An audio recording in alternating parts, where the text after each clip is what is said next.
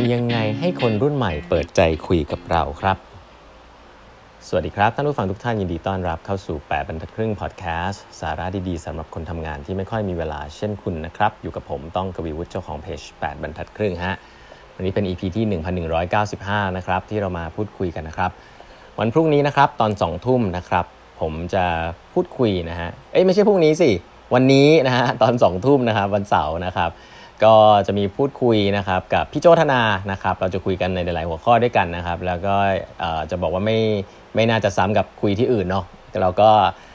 ลองดูกันนะครับหลายๆหัวข้อถ้ามีเรื่องของหนังสือของพี่โจด้วยนะครับ แล้วก็เรื่องของ midlife crisis เรื่องของอะไรหลาย ๆ เรื่องนะครับ ที่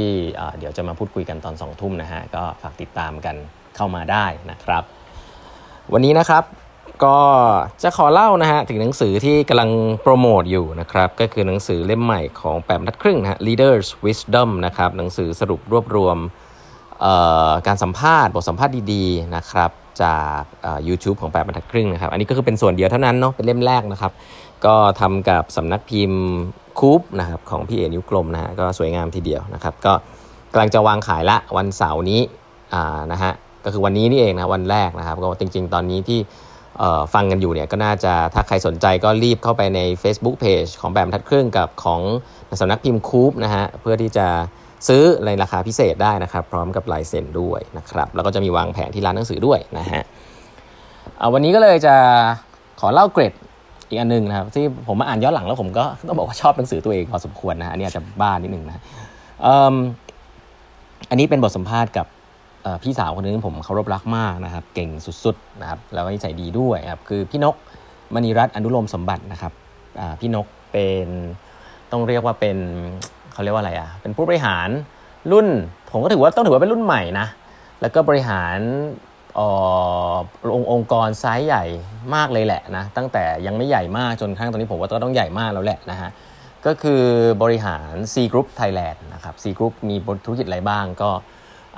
การีนานะครับเป็นธุรกิจเกมนะครับแล้วก็ธุรกิจ C Money นะครับก็คือการโอนเงินจ่ายเงินต่างๆนะครับ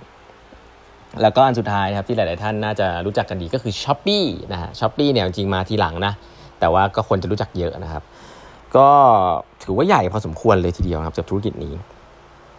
พี่นกเนี่ยต้องเรียกว่าเป็นผู้ผู้ก่อตั้งเลยก็ได้นะครับในในในเมืองไทยนะครับ ก็เขาเป็นเพื่อนกับคนที่บริหารเป็นเจ้าของ Sea Group ที่สิงคโปร์นะฮะแล้วก็พี่นกก็เป็นเพื่อนกัน แล้วก็ได้นำมาก่อตั้งนะครับแล้วก็สร้างมาจนเป็นองค์กรที่ผมว่าโอเคเลยทีเดียวนะฮะแล้วถ้าใครทราบเนี่ยผู้บริหารหลายคนจะทราบว่า ถ้าพูดถึงคนรุ่นใหม่นะครับที่ชอบเข้าไปทำงานในองค์กรไหนเนี่ยผมบอกเลยว่า Sea Group เป็นหนึ่งในนั้นแน่นอน เพราะว่าเป็นองค์กรที่สร้างขึ้นมา แล้วก็ attract talent รุ่นใหม่ได้เยอะมากนะครับแล้วหนังสือเล่มนี้ก็จะเล่าเรื่องนี้ค่อนข้างเยอะ ผมถามพี่นกคำถามหนึ่งครับ เป็นคำถามที่ส่วนตัวก็อยากจะรู้นะ คือ เวลาคุยกับคนที่มีเวลาคุยกับคนเนี่ยมีวิธีทำให้คนคุยเนี่ยเปิดใจคุยกับเรายังไงบ้างนะครับ เพราะการเปิดใจคุยมีความสำคัญมากนะพี่นกบอกว่าของแบบนี้เนี่ยมันใช้เวลานะอาศัยความเชื่อใจนะครับ ระหว่างเรากับทีมที่กำลังทำงานด้วยกันนะครับสำคัญที่สุด ก็คือการการคุยกันนะครับการฟังนะครับฟังเฉยๆ หรือว่าฟังแล้วพยายามเข้าใจจริง ๆ หรือฟังแล้วพยายามจะโต้กลับนะคนรู้สึกได้นะครับเพราะฉะนั้นต้องฟังจริง ๆ การสร้างความเชื่อใจแบบนี้เนี่ยมันต้องใช้เวลาแกพี่นกบอกว่าใช้เวลานะครับสิ่งที่ทำก็คือคุยกับเขาบ่อยๆนะพยายามทำเข้าใจปัญหา แล้วก็สิ่งที่เขาเจอว่าเป็นอย่างไรบ้างนะครับแล้วก็พยายามช่วยอย่างเต็มที่นะอันนี้คือสิ่งที่พี่นกบอกนะครับคือพี่นกบอกว่าจริงๆแล้วเนี่ยหลาย ๆ เรื่องเนี่ยสิ่งที่สำคัญก็คือว่า พยายามช่วยอย่างเต็มที่นะฮะผมถามเจาะลึกลงไปว่า แล้วต้องทำอะไรบ้างเพื่อให้ลูกน้องเชื่อใจนะครับ พี่นกตอบมาชัดเจนวิธีใช้ก็คือ I always be there for you นะคือไม่ว่าลูกน้องจะมีปัญหาเรื่องอะไรที่แก้ไม่ได้เนี่ยพี่นกจะพยายามช่วย และสามารถติดต่อได้ตลอดเวลา และนี่คือสิ่งที่พี่นกพยายามจะทำนะฮะอาจจะไม่ได้ช่วยได้ทั้งหมดนะครับอาจจะให้ไกด์ไลน์ได้บางส่วน อาจจะโยนปัญหานี้กลับไป แต่ว่าจะเป็นที่ปรึกษาให้ตลอดเวลานะครับคือ I always be there for you นะอันนี้คือวิธีของพี่นกนะครับในการสร้างความเชื่อใจให้กับลูกน้องนะครับปัจจุบันจริงๆ Sea Thailand มีพนักงานครับอันนี้เราพูดปัจจุบันนี่น่าจะประมาณสักสองสามปีแล้วนะที่คุยกับพี่นกเนี่ยก็อายุเฉลี่ยของน้องๆ ก็จะประมาณ 27ถึง28นะผมว่าปัจจุบันก็น่าจะยังประมาณนี้อยู่ มีพนักงานประจำและพาร์ทไทม์รวม 6,000 คนนะฮะส่วนใหญ่เป็นคน Gen Z นะครับซึ่งผมก็ถามพี่นกครับ อันนี้ชัดเจนนะ คือผมบอกเลยว่าผมมาทราบมาว่าคนทำงานในใน Sea เนี่ยส่วนใหญ่บอกว่า happy มากเลยนะครับทำงานก็หนักแต่ก็ยังดูมีความสุขนะคำถามคือบริหารคนรุ่นใหม่ยังไงพี่นกตอบว่าสิ่งสำคัญเวลาทำงานกับคนรุ่นใหม่เนี่ยคือการพยายามปรับตัวให้เข้ากับเขาให้ได้นะครับ เพื่อให้เขากล้าเข้ามาคุยกับเรา เราพยายามทำความเข้าใจเขาตั้งแต่แรกที่เริ่มทำงานด้วยกันนะครับ คนพวกนี้เนี่ยเด็กๆเหล่านี้โตมากับโลกดิจิตอลนะมีความมั่นใจในตัวเองสูง ต้องการประสบความสำเร็จเร็ว ต้องการให้ผลงานที่ทำเนี่ยได้รับความสนใจ อยากให้เรามองเห็นและชื่นชมผลงานของเขา ต้องการความก้าวหน้า ขณะเดียวกันก็ต้องการอิสระนะฮะไม่ชอบกระบวนการที่ไม่ยืดหยุ่นนะครับงั้นสิ่งที่ C มีให้เนี่ยก็คือเวทีโอกาสในการพิสูจน์ตัวเอง อันนี้ผมย้ำอีกทีนะตะกี้อ่านให้ฟังคือครบถ้วนมากเลยอะคือมันครบถ้วนมากนะฮะลองไปฟังย้อนหลังได้นะครับ ผมจะบอกว่า สิ่งที่พี่นกพูดเนี่ยคือสิ่งที่ผมเจอเหมือนกันเป๊ะๆเลยแต่พี่นกคงมีประสบการณ์เยอะกว่ามากนะครับ ก็เนี่ยนะฮะเด็กเด็กรุ่นใหม่ๆเนี่ยชอบทำงานหนักนะไม่ได้ไม่ได้เกี่ยงงานนะถามถึงผมถ้าเก่งนะทำงานหนักไม่ได้เก่งงาน แต่ว่าเขาชอบให้เราชมนะฮะเขาทำอะไรได้ดีเนี่ยเขาชอบให้เราชมชื่นชมนะครับแล้วก็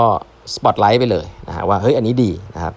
แล้วเขาก็อยากจะก้าวหน้านะครับก้าวกระโดดนะครับถ้าเขาเก่งเนี่ยเขาอยากจะก้าวหน้า สิ่งเหล่านี้แหละครับ คือสิ่งที่ผมคิดว่าพี่นกค่อนข้างเข้าใจมันอย่างชัดเจน แล้วก็พยายามจะสร้างกระบวนการออกมาใน C Group ให้สนับสนุนคนรุ่นใหม่เหล่านี้นะครับถ้าถามว่าสำหรับเด็ก ๆ นะ ถ้าถามว่า อืมแล้วมีการน้องๆเนี่ยมีปัญหาอะไรหรือเปล่านะเด็กรุ่นใหม่ๆมีปัญหาอะไรหรือเปล่าเท่าที่เท่าที่พี่นกเห็นนะครับ จะมีอะไรที่อยากจะตักเตือนไหมนะฮะ ก็เขาบอกปัญหาหลักๆ ที่เจอเนี่ยสำหรับเด็กๆเนี่ยไม่รู้ว่าเป็นปัญหาหรือเปล่านะ คือมันจะเป็นรูปแบบของความมั่นใจไปหน่อยนะความมั่นใจเกินไปนิดนึงนะครับเวลามาขอคำปรึกษาเนี่ยก็อาจจะรับฟังคำแนะนำได้แบบไม่เต็มที่นะพี่นกใช้คำนี้คืออาจจะฟังไปงั้นๆนะครับหรือว่าถ้าบางคนที่เก่งจริงก็จะตั้งใจฟังจริง ๆนำไปปรับจริง ๆนะครับ แต่บางคนเนี่ยก็มาถามแต่จริง ๆ ก็อาจจะไม่ได้ไม่ได้ตั้งใจที่จะฟังเนาะแล้วก็ยังมีความคิดเป็นของตัวเองอยู่ ซึ่งพี่นกกับของแบบนี้มันก็ใช้เวลานะฮะใช้ประสบการณ์พอสมควร อีกอย่างหนึ่งก็คือเรื่องของการสื่อสารนะครับเขาบอกเด็กเด็กเด็กรุ่นนี้เนี่ยส่วนใหญ่จะกล้าแสดงออก แล้วก็จะแสดงออกพูดในสิ่งที่เขาคิดได้ดีนะครับ แต่ว่าจะมีสไตล์ที่เป็นของสไตล์ของตัวเอง จะไม่ได้ปรับเข้ากับคนในในในแต่ละไอช่วงอายุ ซึ่ง